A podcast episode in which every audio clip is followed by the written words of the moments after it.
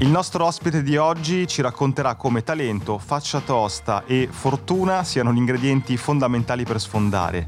È una persona che fa tante cose perché è conduttore radiofonico, scrittore, giornalista, autore e collabora da tanti anni con Fiorello e Giovanni Floris, scrive libri per bambini e ha condotto il programma Cult Screensaver. Io sono Edoardo Scognamiglio E io sono Federico Favotto. siamo pronti ad hackerare la creatività di Federico Taddia. Ciao Federico, benvenuto. Ciao, eccoci qua, benvenuto Ciao. a voi. Ciao. Come stai? Bene, bene, bene. Bene. Sì, sì. Senti, io, io parto con una premessa. Noi ci conosciamo da, da- da un po' di tempo, però abbiamo collaborato solo una volta Al caldo, sotto al il caldo, sole. che poteva anche essere l'ultima. È vero, per me perlomeno. Ti ricordi cosa è successo, cosa abbiamo fatto? È successo che, allora, non ricordo il titolo del programma, qui forse sei Era bravo Mai dire Candid. Mai dire Candid, esatto. Ricevo una telefonata e la richiesta era più o meno questa. Serve qualcuno che faccia finta di eh, suicidarsi. Eh, in verità n- non vi ho mai chiesto perché abbiate pensato a me, nel senso che... Non lo so neanch'io in realtà, è arrivato dall'alto. Dall'alto, La- sì. Probabilmente sembra, serviva qualcuno che fosse poco attendibile in, in questo ruolo no? dell'aspirante suicida e io ero. Quindi mi hai eh, praticamente lasciato sospeso eh, sopra un pilone di un ponte, sui navigli forse Sì, eravamo. sì. Tutto il Navigli, pomeriggio- fuori, Sì, era- navigli era nel- fuori, esatto. campagna. Esatto, con questo con questa corda che mi avvolgeva, però dovevo anche stare attento che non mi avvolgesse troppo perché nel caso appunto di caduta poteva essere davvero rischioso e dovevo fingere di essere in procinto di buttarmi e per vedere quelle che erano le, le reazioni dei, una- dei- dei passanti. Una no? candy camera, non di quelle tipo scoreggia buccia di banana, ma tipo esperimento sociale, no? Esperimento Cosa sociale, succede esatto. se uno si vuole suicidare? La Sì. gente si ferma, non si ferma. In realtà si era fermata un sacco di gente a Sì, provare verità, a... ma sì, non, non tanti ad aiutarmi, no? Cioè, chiedevano, guardavano. Mi ricordo che uno si è messo a cantare insieme a Sì, me. per sdrammatizzare Per il momento. sdrammatizzare, esatto. E io così, con questa, la mia faccina da, da bravo ragazzo, la vocina un po', però insomma ci siamo, ci siamo, ci siamo divertiti Tu, tu assolutamente. ovviamente oltre a, a fingere di suicidarti fai, hai fatto tante cose, sei, eh, poi se lo scopriremo parlando, però sei uno di quei professionisti, quei creativi che si muove su un po' tutti i media, no? Cioè eh, tv, radio, editoria, insomma, eh, adesso eh, ripercorriamo un po' tutte le cose che, che stai facendo, tra l'altro sono cose che tu fai contemporaneamente, per cui sei uno mm, sempre sul pezzo. Un aspirante suicida, appunto. esatto. E da, da te vorremmo capire due cose. Sì. Uno, come si fa il mestiere, per quanto si riesca a razionalizzare. Due, c'è un altro aspetto insomma, interessante che ho scoperto, come si crea un progetto, ma soprattutto come lo si propone. Insomma, tu hai una- un, secondo talento anche nel proporre le idee che ti vengono in mente. Mi, mi collego a un fatto vecchissimo che ho trovato online. Mhm. Eh, tu avevi 22 anni e ti è venuta l'idea di voler scrivere per Topolino, è vero questa cosa qua? Allora, l'idea è venuta prima, nel senso Ok. che era il mio sogno, no? Adesso non ti dico il sogno da bambina perché forse no, ma da, da adolescente sì. Insomma, mi, mi intrigava l'idea un giorno di poter scrivere su Topolino, che era il giornaletto che io amavo Sì. e conoscevo. Amavo e conoscevo però non tanto le storie, no? Cioè l'idea non era quella di fare lo sceneggiatore o il disegnatore. E mi piaceva proprio, ehm, mi piacevano quelle le pagine degli articoli, eh, c'erano sempre dei servizi molto, molto intriganti dentro, dentro Topolino. E quindi boh, era uno spazio che, che- che- che mi attirava. E, e cosa hai fatto? Ti ricordi come ci sei arrivato a... Certo, mi ricordo tutto. 02, era 02290851, il numero Hai- telefonico della hai- Walt hai Disney. chiamato. Hai Certo. chiamato la Walt Disney? Certo, via Sandro Sandri 1. No, chi- chi- allora, ehm, qui anche il mestiere. Allora, ho chiamato Topolino perché io volevo lavorare per Topolino, però ho chiamato Topolino eh, da imparato, nel senso che eh, ho studiato, ho studiato cos'era Topolino, ho Ok. studiato com'erano i servizi che, che pubblicavano, eh, ho cercato proprio di comprendere no, quelle che erano le idee che potevano, che potevano piacere. E quindi chiamai Topolino, eh, Sembra risposero. strano che chiamai Es- Topolino. No, la cosa strana è che risposero. Risposero? Ma Sì, chi, ok. chi rispose? Ah, rispose che lì è stato, no, eh, perché cre- credo che poi tutta la mia carriera sia giocata su queste tre parole, no? che sia un po' di talento, un po' di faccia tosta e un po' di fortuna. E la fortuna in quel caso è stato che qualcuno mi ha risposto, mi ha ascoltato e mi, mi, ha dato credito, nel senso che eh, alla mia domanda vorrei, pro, sono un giornalista di Bologna, che era una bugia, e vorrei collaborare con voi, che era vero, ho delle idee, che era verissimo, e non mi hanno buttato giù il telefono, no? Mi hanno detto ok, ma mandaci queste idee e vediamo, quindi una, un'apertura. E io mandai un fax, perché all'epoca c'erano i fax, 67 fax in verità perché era, mandai 67 idee. Darsi più chance possibili perché sì, tra 67 eh. sì esatto cioè, volevo farli capire ma in maniera esagerata ero veramente un giovincello eh. e ti è costato anche una fortuna all'epoca 67 in foglie voglio, già li riciclavo ricordo questo e cioè, c'era il fax capito? Cioè, io, dal telefono fisso di casa mia ho chiamato Topolino. E, e non solo dal telefono fisso poi nei giorni successivi aver mandato queste idee aspettavo la risposta e quando richiamò Topolino rispose mia madre, mi disse c'è Topolino al telefono. so, fa sempre molto, molto ridere. E di queste 67 idee me ne accettarono due e mi dissero dai prova. Erano una su un, un, un quindicenne che faceva i burattini a Bologna, un maestro burattinaio giovanissimo a 15 anni, e, e un altro di un, eh, di un altro artista di, di, Ravenna che era l'unico in Italia all'epoca a fare i pop-up. No? Li faceva okay. proprio artigianali, faceva cose molto belle.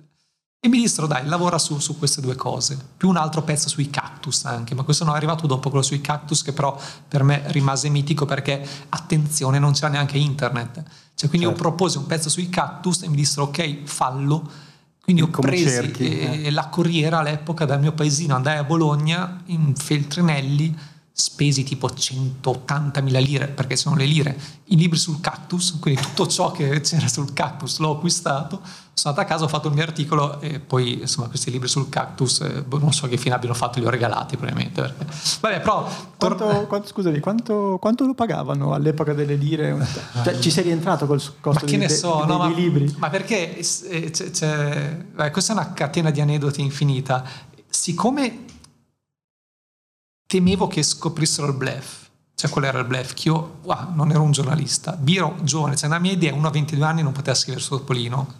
Quindi per un anno e mezzo non gli ho dato i miei dati quindi non mi hanno pagato. Cioè io con, non, il fiscale non, esatto, No, niente, non sono mai andati, mai andati, in redazione, perché se questi scoprono che sono un ragazzino, quindi non mi sono fatto pagare per un anno e mezzo, finché a un certo punto mi hanno detto, boh, noi abbiamo 8 miliardi di arretrati, e allora lì abbiamo smascherato le carte, sono andato in redazione, ho visto che poi c'era gente che aveva pochi anni più di me, e quindi era proprio una mia paranoia provinciale. Tornando a noi, mi chiesero di fare questi due articoli, scrissi i primi due pezzi, e uscirono, li pubblicarono un paio di settimane dopo, completamente riscritti. Quindi, ah. quindi, c'era la mia firma, ma erano completamente riscritti. E lì hai avuto il primo insegnamento di come funziona ah, no, per il me mondo. Con, con, no, sì, no, Può stato, succedere. No, no, quello è stato il primo insegnamento che secondo me ha veramente segnato quella che sarebbe stata la mia carriera. No? Cioè, ho capito che quello che faceva, che la scrittura era un mestiere, ok? L'avrei appreso probabilmente, no? Infatti poi il terzo articolo che è uscito era riscritto all'80%. Quello che era la cosa eh, che io potevo dare a Topolino in quel momento era l'idea. Quindi l'idea era, il contenuto mm, che faceva la, la differenza, no? eh, cioè aver, centra, aver, studiato, aver centrato, aver capito cosa serviva a loro, eh, aver trovato quello che loro non avevano e quindi aver eh, soddisfatto anche la, la, la loro sete no? di chi comunque deve fare 50 numeri all'anno, quindi ha bisogno di contenuti belli, originali, divergenti e quindi ho capito che lì era dove si, bisogna lavorare sull'idea poi la forma, il contenuto eh, arriva, lo costruisci, certo. lo affini, però appunto quella che era la mia scintilla era, era, quella. E credo da quel giorno di non aver fatto nient'altro, cioè nel senso che poi è stata è quella la mia grammatica, no? trovare l'idea giusta, adattarla a uno stile, spesso stile e idea poi diventano anche una cosa molto intrecciata però poi il, il, il resto lo si, lo, lo si, abbozza, lo si sistema. Dici la parte più complessa è forse è come fossero le montagne russe all'inizio no? di, di, un progetto, quando devi... Noi diciamo sempre che il creativo uno se lo immagina bravo nel momento dell'esecuzione, che sicuramente è un momento decisivo, no?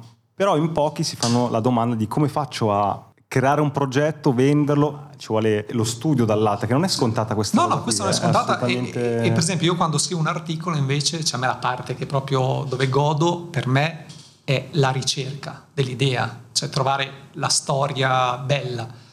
Poi mi piace l'incontro con la persona, mi piace la chiacchierata, la parte che più mi annoia è la scrittura, paradossalmente, cioè perché, perché lì è mestiere, cioè lì è faticoso, cioè prima di è quasi, anche prima è faticoso, però prima c'è, c'è, c'è il divertimento, c'è, vai, vai, a scavare, eh, ti fai i tuoi viaggi, eh, cerchi le tue connessioni, Scr- dopo c'hai tutto e gli devi appunto dare la forma. Eh, non ti dico che sia la parte più facile, per quello che mi riguarda, però la parte più, più noiosa, perché forse è quella più meccanica, no? Sì, è vero, poi il pezzo va curato, va condito, la scrittura fa la differenza se scrivi male o se scrivi bene, però secondo me la vera differenza è, è a monte, no? Quindi certo. è, è, l'idea che hai, che hai piazzato. Passo velocemente su un'altra tua esperienza che è Screensaver, no? un programma cult quasi, no? che, che, hai scritto ma anche condotto, sì. giusto? E, e, anche qui hai trovato, ho, ho, letto che hai trovato un escamotage anche in caso per arrivare al, a un curatore della RAI, cioè esatto. avevi studiato il palinsesto, avevi capito che mancava qualcosa nel, per il pubblico dei ragazzi. Giusto? Sì, lì guarda, era una roba strana. Io per Topolino giravo molto per le scuole italiane e mi raccordo che spesso e volentieri quando andavi a chiacchierare con i prestiti o con i dirigenti avevano dei VHS no, dietro di loro. Mm. E, cosa sono? E all'epoca c'erano tantissimi laboratori di cinema all'interno delle scuole elementari e scuole medie, no? quindi facevano dei video, dei corti eh, che poi finivano la proiezione collettiva a fine anno e poi dopo c'era il bel VHS che veniva archiviato. Erano gli anni anche in cui esplodeva Maria De Filippi con, eh, cos'era, saranno famose all'epoca. Mm. Quindi c'era questa televisione che funzionava alla grande, che era quella di Maria De Filippi, con tutti questi ragazzi e ragazze belli, patinati, biondi, tutte eh, storie wow. Eh, e io a contrasto trovavo queste decine di VHS con i corti realizzati da ragazzi che erano più brufolosi di quelli che vedo in certo. televisione, tutti un po' più bruttini, tutti un po' più spettinati, però mi sembravano storie più autentiche. E allora, un po' anche come provocazione, ho detto allora, perché non usiamo queste storie, questo materiale che già c'è, per costruire un percorso che sia di educazione anche ai media, no? Cioè, svegliamo il gioco, andiamo a smontare un po' il video, la tv, eh, quello che c'è dietro, e lo facciamo però attraverso ragazzi veri, ragazze vere, storie vere. Quindi questo era eh, il mio macro pensiero. Per farlo avevo visto che tutti i programmi per ragazzi della RAI eh, avevano sempre questo curatore che era Mussi Bollini. Eh, che nei tra... credit. Del... Nei credit, sì, sì, a cura di... A cura... Che tra l'altro io mm. pensavo che Mussi fosse un nome da, da maschio, no? In verità poi ho scoperto che era un, una, donna, una grande professionista direi tre, una di quelle che ha fatto proprio la storia della TV per ragazzi in, in Italia. E, ehm, all'epoca, nel frattempo, erano, le mail erano diventate consuetudine e quindi ho scritto tutte le possibili combinazioni con Mussi Bolini, quindi mussi.bolini, chiocciolarai.it, Mussi Bolini, m.bolini 71 e 72. In verità sono tornate tutte indietro a parte una, quindi ho capito che insomma se, se la rete non ha fatto scherzi era forse arrivata a destinazione era arrivata a destinazione e un'altra volta quello che era successo con Topolino è successo con la RAI. Cioè l'idea era piaciuta perché era strana, era giusta, era avanti. No, ogni tanto apro la parentesi preistoria, non c'era YouTube, cioè noi facciamo una roba di, di video fatti dai ragazzi, eh, ancora con le VHS, le prime digitali grandi, ma non c'era proprio YouTube. Al terzo, al quarto anno di Screensaver mi ricordo che facemmo una puntata con un nerd, non mi ricordo chi fosse, che ci viene a raccontare questa roba dove potevi caricare dei video e vederli. E, e stiamo parlando insomma di boh, inizi anni 2000, no? Certo, certo. Per, per, chi non l'avesse visto, Screensaver come era fatto come programma? Ma guarda, ha avuto una genesi strana perché i primi due o tre anni facciamo proprio questo, facciamo vedere i cortometraggi già realizzati dai, da loro, dai ragazzi, poi chiamavamo esperti di tutti i campi legati alla comunicazione, con loro andavamo un po' a spiegare quelli che erano le, i meccanismi, le regole eh, proprio da come si fa uno storyboard, da come si fa un copione, come si fa un montaggio, quali sono i vari linguaggi. Eh, proprio cioè, giocavamo molto su questa cosa. Eh, poi in, con tanta interazione anche con, eh, con, i ragazzi stessi che ci raccontavano della loro esperienza. Poi dopo l'abbiamo un po' cambiato, è rimasta sempre questa parte eh, di, di, svelamento, diciamo, del, del dietro le quinte della, del mezzo, e poi però di, c'era la richiesta, eravamo diventati anche un po' più visibili e abbiamo iniziato a coinvolgere personaggi famosi a cui chiedevamo di scrivere un cortometraggio.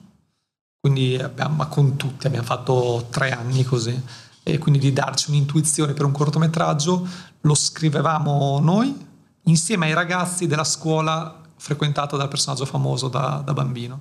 Andavamo a girare il cortometraggio con i ragazzi, quindi diceva ti facciamo fare televisione, poi lo guardavamo insieme al personaggio famoso e diventava insomma, un bel connubio. Andava su Rai 3. Rai 3, no? esatto, Rai 3. Rai 3. È stato quotidiano all'inizio, al pomeriggio, poi dopo la domenica mattina. La cosa bella, scusa, l'onda lunga di questa roba è che io adesso quotidianamente, a parte che quotidianamente, che sono passati già un sacco d'anni, e ricevo mail, messaggi di, di un sacco di gente che se lo ricorda e tantissimi facendo anche questo lavoro, registi, autori, filmmaker, scenografi, mi dicono di aver scelto questa professione anche grazie a Screensaver, cioè comunque lo guardavano e gli ha aperto una, una possibilità. E questa è una, una roba bella, insomma, è anche servizio pubblico che comunque ci, ci, ci tenevamo a fare. Senti, eh, pa- parlando del tuo mestiere come autore televisivo, eh, collabori da tanti anni con, eh, con Fiorello come autore televisivo, ma anche radio, eccetera. Cosa significa fare l'autore televisivo? Non lo so perché cioè io collaboro con Fiorello da anni e collaboro con Floris da anni, no? Che a parte la F, eh, Floris e Fiorello è poi, poi una radice comune, floreale, sono veramente due Mondi due diversi. mondi completamente diversi. Quindi per me fare autore televisivo è comunque portare il mio sguardo o la mia grammatica dove mi viene chiesta, no? Quindi se è un programma di politica so che da me non si aspettano eh, l'autore che fa analisi politica o che pensa all'ospite politico della settimana, non, è- non sono io. Da me si aspettano che ci sia qualcuno, cioè un autore in grado di portare un po' di leggerezza, di portare un po' di divergenza, di portare un po' di, di- di imprevedibilità. Ehm, Fai un esempio su Floris di... ma io con Giovanni, per esempio, lui con lui lavoro molto sulle interviste, Ok. ok? Ogni In studio o quelle... quello che fai in studio. Quindi nel proporre anche quella domanda che magari Sì, fa che c'è un ritmo... Cioè, pam, c'è un pam, ritmo pam pam. pam pam. Eh, poi giochi sull'intervista soprattutto un po' anche lì proprio di scrittura, no? Mm, Magari la domanda che hai bisogno della domanda che fa chiappare il sorriso, che spiazza Ok. un attimo, che ribalta al momento. Quindi magari c'è un canovaccio di domande a un politico, le, domande che devo fargli dal punto di vista giornalistico Esatto. e tu entri E lui su- però, esatto, sai che Ok. dentro hai altre cose che puoi usare. eh, Ok. se ti fa una provocazione il politico, tu puoi rispondere al giornalista, ma puoi rispondere anche con una battuta. Quindi a volte si, Ah. si ragiona anche su quello. Quindi eh, forse prevedi, oltre a scrivere le domande, prevedi anche delle possibili Sì, risposte per... ah, giochi, ok. giochi un po', giochi un po' su quello. E con lui lavoro su questo, lavoro sui contributi altri, eh, per esempio la, la copertina satirica, c'era Ok. Crozza prima, Luca e Paolo, Gene, insomma di solito mi occupo io, che non vuol dire che la scrivo io, però tengo, faccio io da interfaccia tra, tra il programma e, e- il comico, il gruppo autorale del, del comico. E, insomma, quindi si ragiona un po' su, su- sul vestito del, del, Però non del sapevo programma. che nei programmi di, di approfondimento c'era anche chi si occupa della parte più di intrattenimento, quasi un po' intrattenimento nel- nell'approfondimento. Sì, no? beh, ormai guarda, se guardi, cioè, se guardi un po' i profili degli autori nei, nei vari programmi, insomma, c'è questa contaminazione, ormai no? si, si- si cerca di... anche perché sono programmi lunghissimi, Certo. dove comunque devi, devi mettere dentro ciccia, sostanza, contenuto, eh, però è sempre te- televisione, quindi devi comunque un po' anche in- intrattenere nel senso puro, puro del termine. Quindi sì, si lavora, si lavora su quello. Invece con, con Fiorello è più lavoro su intrattenimento, diciamo. Sì, beh, lì è intrattenimento. Io con Rosario ho iniziato a lavorare eh, da, da battutista e, e alla fine, insomma, lui è una Ferrari, no? E gli autori sono lì per, per dare un po' di, di- di carburante. Nel mio caso è, è quella cosa lì prevalentemente. Ehm, quindi proporre, proporre battute, proporre sguardi altri sulla, sulla- sull'attualità.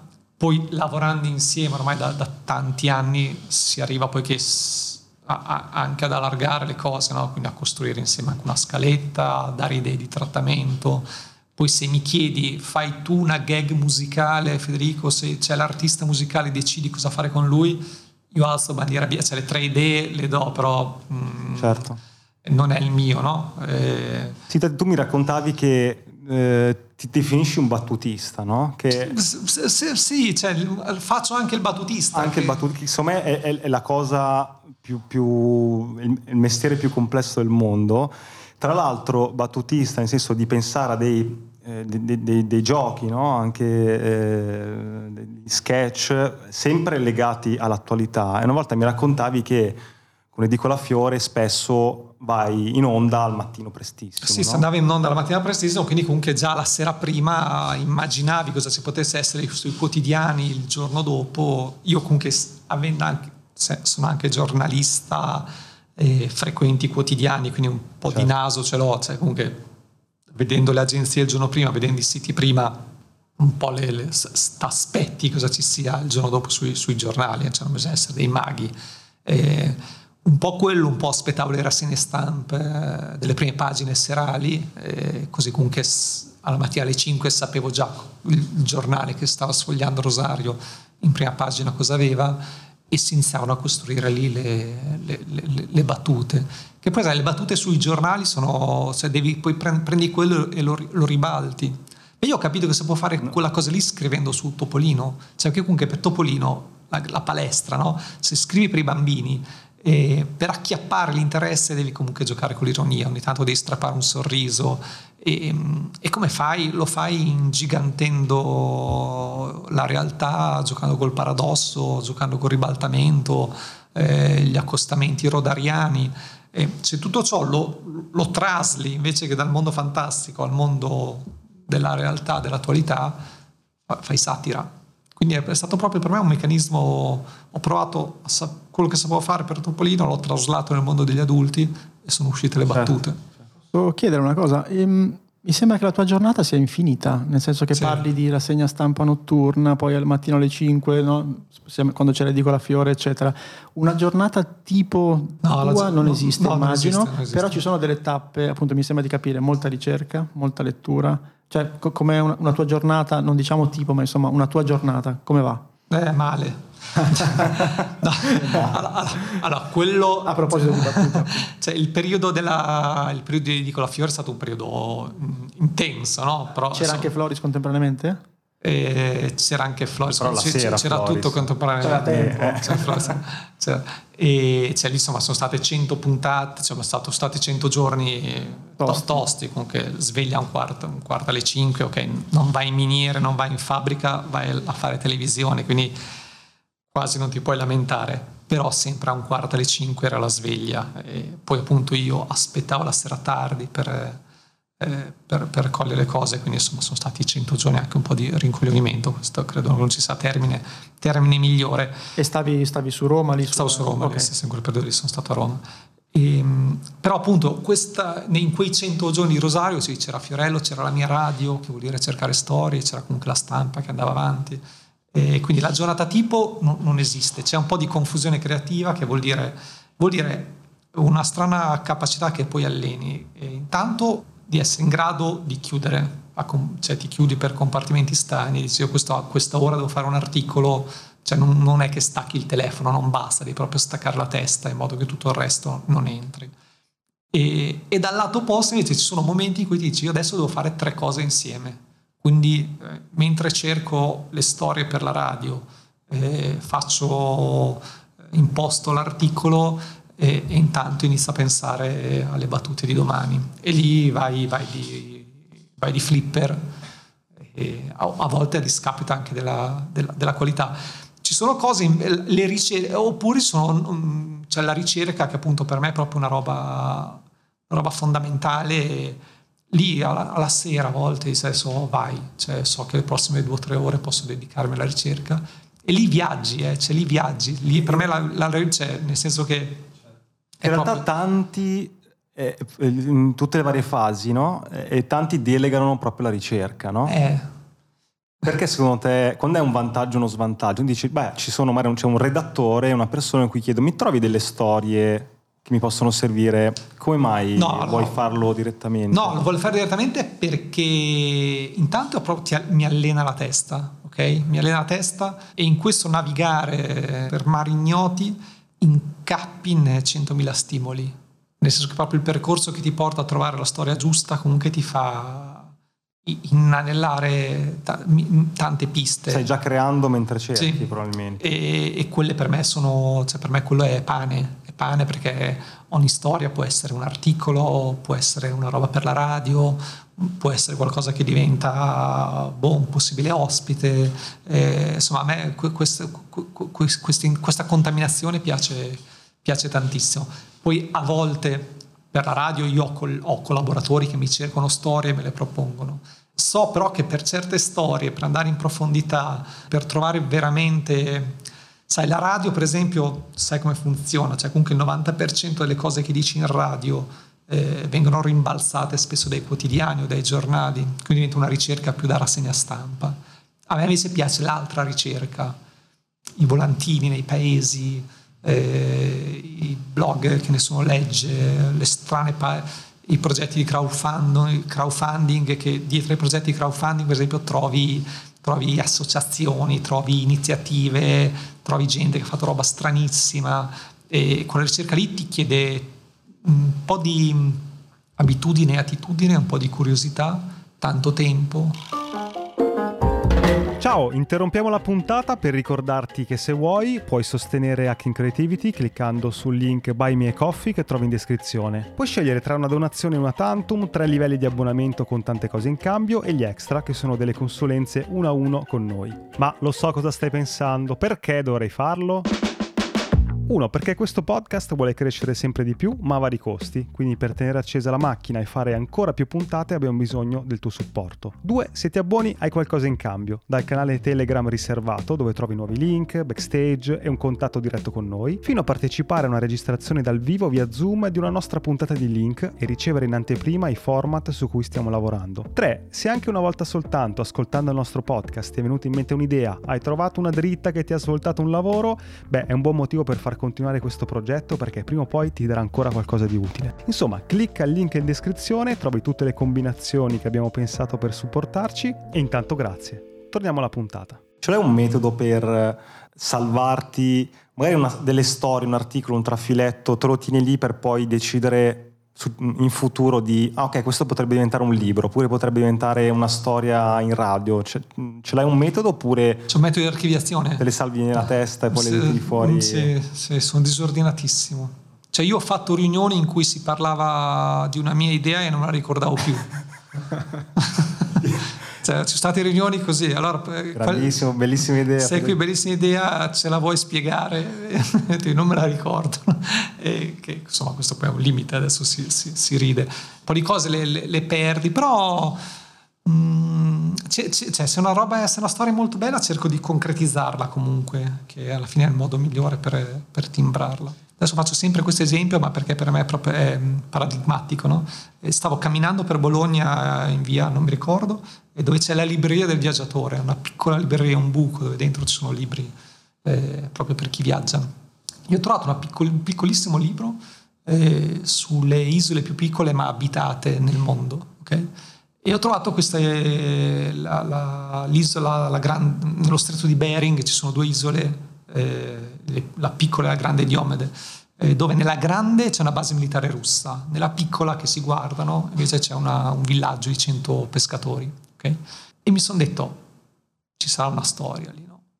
100 certo. pescatori vuol dire perlomeno che ci sono dei bambini, ci sono dei bambini, ci sarà anche un insegnante, chi è che va a fare l'insegnante lì? Proprio questo è stato il mio pensiero mentale. Sì, sì, sì. Allora mi sono messo una notte a cercare un contatto con uno di questi pescatori e sono diventato, cioè, quindi cioè, tutte le strade possibili. La stessa cosa l'avevo fatto perché mi ero, ero messo in testa che era inconcepibile che sull'isola di Pasqua non ci fosse qualcuno che parlasse italiano. Non so perché mi ero... E quindi insomma, mi sono messo lì finché ho trovato qualcuno che un po' di italiano lo parlava, eh, perché volevo fare un servizio per Topolino sul Natale dall'isola di Pasqua per farti capire anche come, come nasce l'idea. No? E questa storia dei pescatori è diventata qualcosa? Questa storia dei pescatori è stata che eh, alla fine ho trovato, eh, ho trovato una pagina Facebook di un pescatore che si fotografava col figlio, l'ho contattato, abbiamo parlato in una lingua strana, misto inglese, disegni, non so come. Comunque ho capito che c'erano, erano in sei bambini di quest'isola e c'era una maestra sono riuscito ad avere solo il nome della maestra, dal pescatore, ho fatto un altro giro di mie ricerche. Insomma, dalla favola sono riuscito a contattare questa, questa, ragazza, una ragazza di 21 anni che si era diplomata due anni prima e aveva deciso di andare a insegnare lì. Si era fatta tre giorni di viaggio su una nave eh, per pescatori di, di gamberi e, ed era... Sembra scritta, è una storia vera. Storia vera. Eh, lei era eh, negli Stati Uniti, era andata a fare una fiera del lavoro e in questa fiera del lavoro aveva visto un video dove c'erano dei bambini che erano all'aperto, facevano lezione e dietro c'era una balena che, che saltava. Quindi si è chiesta che posto fosse e ha scoperto che era questa isola dove cercavano un matto che andasse a insegnare lei e lei accettò. Quindi si è trasferita là eh, per tre anni, io ero al, ero al secondo anno quando l'ho, l'ho, contattata, le ho fatto una lunga intervista ed è diventato un articolo per Topolino, un, insomma dopo è diventata varie cose.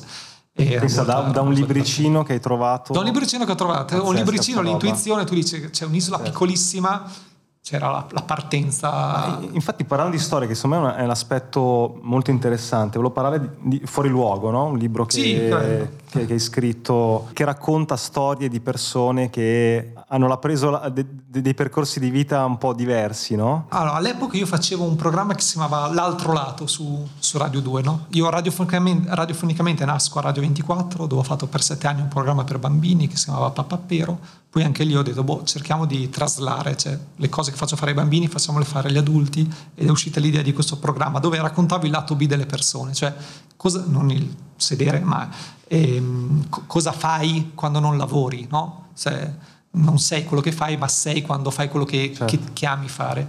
E quindi ciao, cioè è diventato un, eh, un catalogo veramente di, di, di, roba bella, roba vera, di vita. Ecco, lì scusami, è, è, un conto il libricino che trovi per caso, ci fa una storia. Lì avendo un, un, un programma dovevi garantire un po' sì, di lì. Erano, lì, lì erano 3-4 ospiti, lì c'era una redazione okay. e, e, lì si girava sempre così, anche i quotidiani, tantissimi quotidiani locali.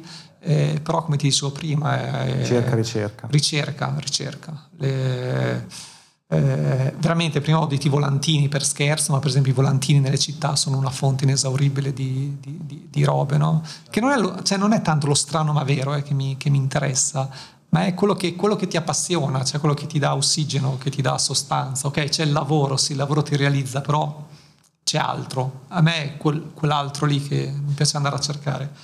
E nella ricerca di queste faccio, guarda, due ore al sabato, due ore alla domenica per sette anni anche lì, quindi gente. Un, un, sacco di gente. C'è così tanta gente interessante? C'è un sacco di gente interessante. C'è un sacco di gente interessante. E... C'è il dubbio sulla carta, no? Tu adesso mi racconti questo progetto, dico, bello, però quant- cioè, quante persone valide puoi trovare? Ne trovate centinaia. Centinaia. Perché... centinaia. E lì come funziona? La redazione ti dice guarda abbiamo trovato questo profilo, questa Sì, mi facevano un po' tu, di... Tu andavi poi approfondire. Esatto, io poi approfondivo, guardavamo insieme, facciamo okay. anche... Gli, poi trovavamo anche dei modi un po'... Anche lì era una radio, mi piace, cioè molte di queste passioni per esempio ti portano a fare cose, no?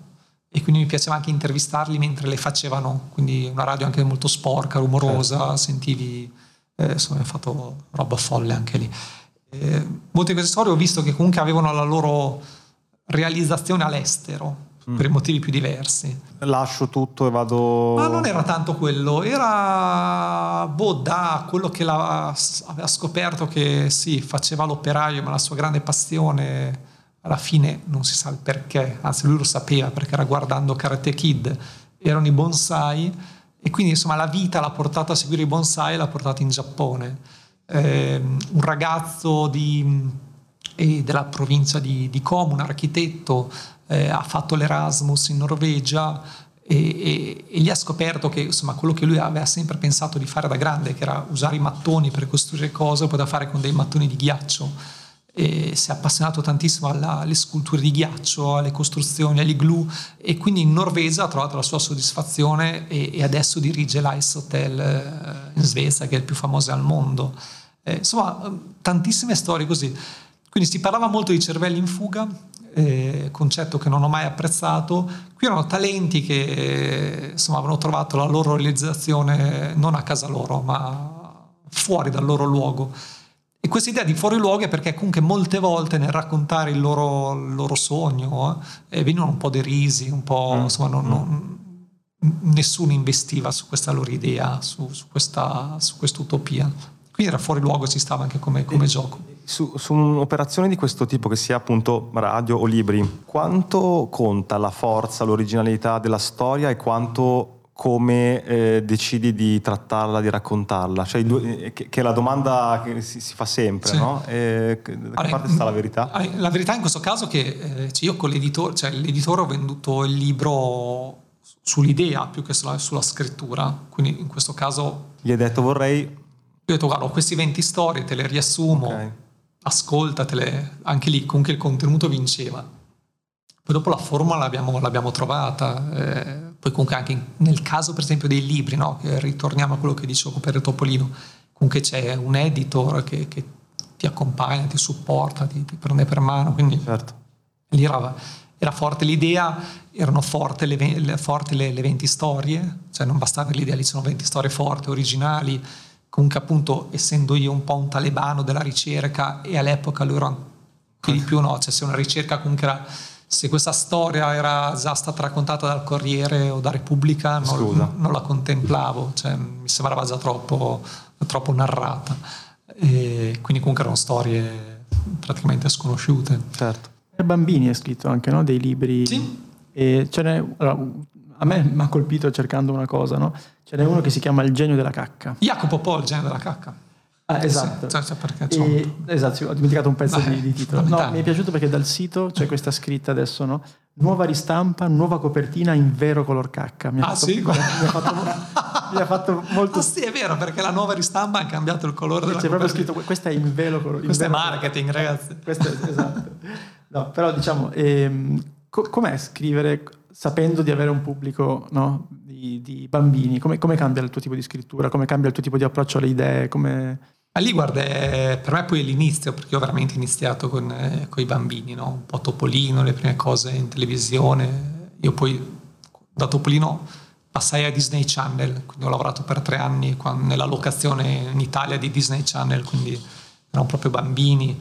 Tanti dei miei libri di divulgazione scientifica sono, sono per bambini.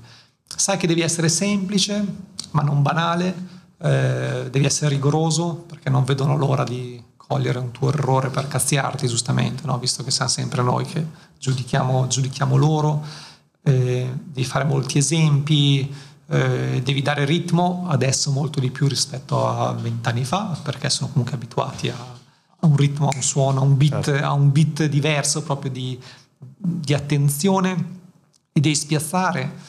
Eh, insomma, nella mia grammatica c'è anche la sfida di, di dire ti, ti spiego una roba difficile perché credo che sia rispettoso nei confronti dei suoi, no? Cioè non è che siccome sei bambino ti dico solo cose semplici, sei bambino prendiamo una cosa difficile e cerchiamo di, di, di capirla e questa cosa loro intriga tanto, no? Perché wow, cioè, quindi c'è una roba difficile che anch'io posso capire, comunque è una bella leva, una bella leva di ingaggio. E poi ci sono insomma giochi per, per farli ridere, questo di Jacopo Poggia della cacca è nato e insieme a mio figlio, cioè al quarto o al quinto pannolino, è proprio mi è venuta questa idea di, di, di trasformare la cacca in qualcosa di, di, piacevole. E lì, per esempio, ci sono tanti giochi di parole semplici, quindi che anche un bambino piccolo, piccolo già qui, è da prima lettura questo, è 5-6 anni, 4-5-6 anni. E il pitch all'editore come l'hai fatto? Beh, allora, è una, è una casa editrice di libri scientifici, e avevo visto che aveva un po' di temi, un po' di libri scientifici sulla, sulla cacca, e, e gli disse ma dai affianchiamo questa cosa che può essere, può essere divertente. Quindi hai fatto ricerca li hai contattati cioè certo, lo, lo, schema che diciamo schema che classico, stai utilizzando assolutamente. per tutto. ok. Poi pensa che quando uscì gli proposi di fare il primo convegno internazionale sulla cacca che lo facemmo a Mantova durante il Festival Letteratura con esperti di cacca da, da, da tutto il mondo c'era un inglese eh, esperto di cacche, di cacche sì, degli sì. animali c'era un paleontologo Bellissimo. che ci è venuto a raccontare le cacche dei dinosauri. Però venne una merda. Venne una merda. Bambini che, mh, cartigiani che non... Cioè, fu veramente una vaccata nel senso della, de, dell'idea, però andò molto molto bene. Eh, perché a me il tema è facile, però dargli, capito, la chiave scientifica a un gastroenterologo che ci viene a spiegare perché la cacca fa puzza cioè, comunque no, alla fine si ride, però, certo, però cioè, stai chimica, biologia, certo, eh, certo, puoi parlare anche. Infatti, è un po' una cosa che hai sempre fatto, no? cioè, sì, trovare una formula diversa per uno dei libri più interessanti che hai fatto, il manuale delle 50 piccole rivoluzioni per cambiare il mondo. In questo momento Greta, eccetera, eccetera. Insomma, c'è questo trend, c'è questa attenzione anche dai più piccoli, delle nuove generazioni su temi importanti. In questi casi si intercetta un, un, un'attualità su un fatto, si scrive un libro oppure l'hai, l'hai covato prima? Il libro sono, guarda, il libro abbiamo, siamo partiti da io e Pier Domenico Baccallario, che è un affermato autore di libri per ragazzi, siamo partiti dall'idea di pensare a un qualcosa che piacesse a noi, ok? Che era il manuale delle giovani marmotte, che da bambini, insomma, da, quando eravamo bambini noi andava molto in voga. Il manuale delle marmotte era una roba che ti accompagnava a fare cose e a fare banda, no? a fare certo. socializzazione. E abbiamo detto, dai, in un momento storico che invece la socializzazione è accantonata perché la fai sul gruppo WhatsApp, però i ragazzi sono quelli, cioè soprattutto quelli tra i 10, 13, 14 anni comunque stanno insieme, è il momento in cui sono preadolescenti, no? giochi col tuo limite, giochi con le tue capacità, con le tue paure, eh, col tuo essere rompiscatole, però hai proprio bisogno di, di, fa, di fare banda. Certo. Esatto. Detto, dai, prendiamo questo bisogno, questa cosa che piaceva a noi e adattiamola ai giorni nostri, attualizziamola. Certo. Abbiamo anticipato Greta, cioè nel senso che Greta non la conoscevamo quando è uscito il libro, eh, perché sennò avremmo cavalcato molto di più, probabilmente l'avremmo messa nelle 50 idee per diventare Greta, quindi esatto. avremmo venduto molto di più. E, quindi, però il tema delle buone... Si sentiva che c'era Sì, sì, sì. Cioè, il tema dei, dei, delle buone pratiche, dei, soprattutto dei cambiamenti dei, di stili di vita, no? Ho detto, dai, proviamo a pensare a un qualcosa per fare stare meglio, perché questa è la parola chiave di questo libro. Fare stare meglio te stesso, fare stare meglio te con gli altri, fare stare meglio te rispetto al pianeta e far stare meglio anche il pianeta. Che rivoluzioni hai consigliato? Ma sai, sono, sono, alla fine sono 50 robe di buon senso, che però con una chiave divertente, una chiave sfidante, che c'è da quella banalissima che davanti a un problema immane, eh, devastante, che è quello della plastica, se te lo racconto così, tu bambino dici, allora cioè, cosa posso fare io? Niente, ok? Invece ti faccio capire che è anche una tua piccola azione facile, anche cool, che può essere quella di rinunciare alla bottiglia, avere una tua eh, borraccia che puoi, puoi, anche colorare, può, diventare, può avere un nome, cioè diventa anche trendy. provaci, cioè, nessuno ti chiede di non acquistare più niente, nessuno ti chiede di rinunciare alla moda, nessuno ti chiede di rinunciare a, a internet quello che ti chiedo di, ti, che ti propongo più che ti chiedo di però provarci una cioè, sfida. Perché, sì, se, è, è proprio questa l'idea, no? per esempio una proposta che banalissima di fare una ricerca senza usare Wikipedia. Io, noi, noi tutti usiamo Wikipedia se dobbiamo fare una ricerca, certo. no? Per i bambini e le bambine. O il diritto, Google, sì, sì, sì, il diritto al digitale è sacrosanto. Eh, sì. Però il problema è che se non hai abilitato anche l'altra certo. competenza, certo. comunque se prendi un ragazzino di 10-11 anni e, e, fai questo gioco con loro, cioè comunque hai delle sorprese anche spiacevoli. Cioè comunque... Ah non sanno bene come orientarsi, a chi chiedere, quali sono le fonti.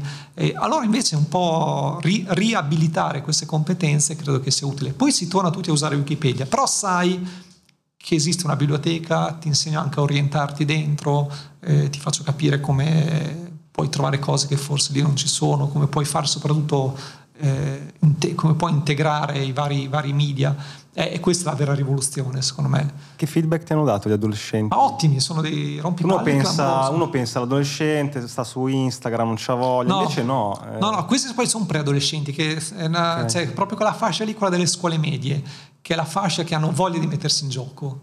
Ah, eh, poi si rincoglioniscono dopo. Un pochino sì, okay. cioè, nel senso che lì eh, c'è, c'è ancora una dimensione ludica che si portano dietro da quelle piccoline che diventa un po' la sfida, ci sono gli ormoni che esplodono e anche loro però non capiscono che cazzo sono perché ogni giorno, ogni giorno cambiano, però appunto un giorno sono bambini, il giorno dopo sono già grandi, però poi tornano bambini, quindi eh, c'è il genitore, quella roba lì, il genitore è, qualco- è qualcosa da mandare a quel paese, ma anche da abbracciare, voglio la coccola, eh, è veramente un, un, uno tsunami come eh, qualche esperto lo, lo ha definito.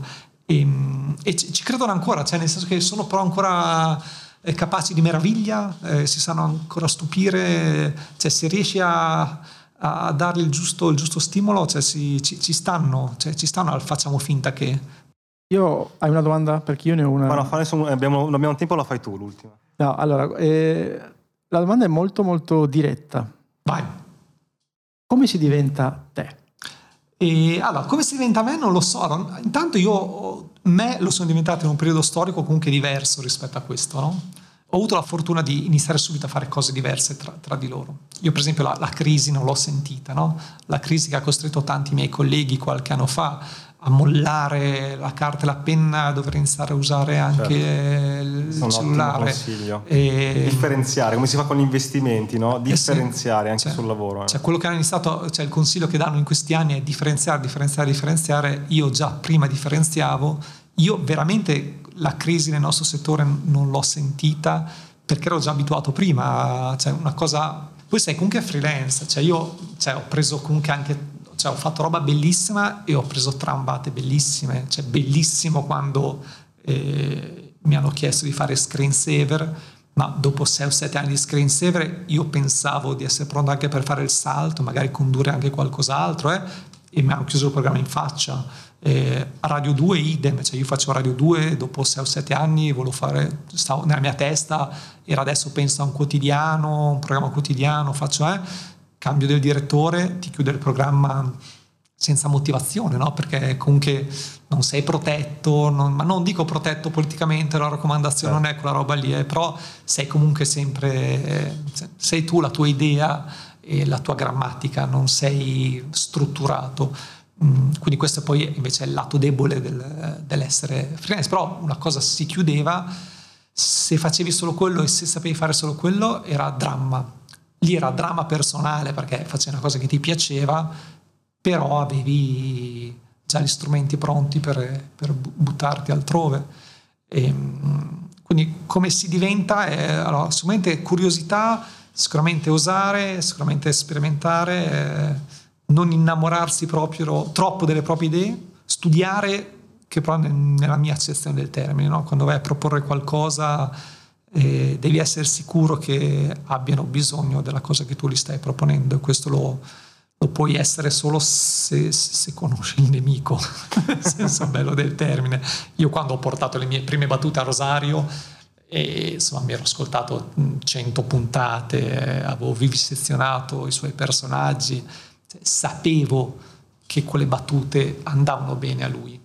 Mm. Lo sapevo, cioè non, non sono arrivato eh, portando eh, suca, no, cioè ho fatto, ho fatto robe, eh, robe mirate. E iniziate a, a, raccogliere i volantini invece, invece di fondamentali i volantini, ragazzi, leggete le, ma le associazioni, le associazioni, le sagre, andate a vedere i banchetti delle sagre, ci sono storie fantastiche, ho trovato storie fantastiche ovunque.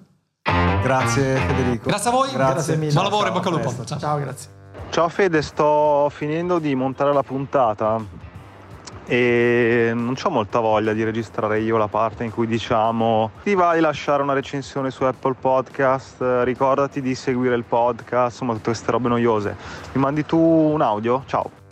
È già il terzo messaggio che ti mando, ma evidentemente non capisci. Ti ho detto di smetterla di rompermi i coglioni. Io questo podcast non lo voglio più fare, ok? Abbiamo litigato, non riusciamo a fare pace? Basta, ognuno per la sua strada.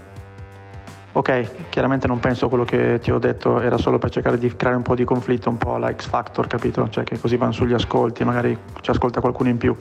Vabbè, ciao.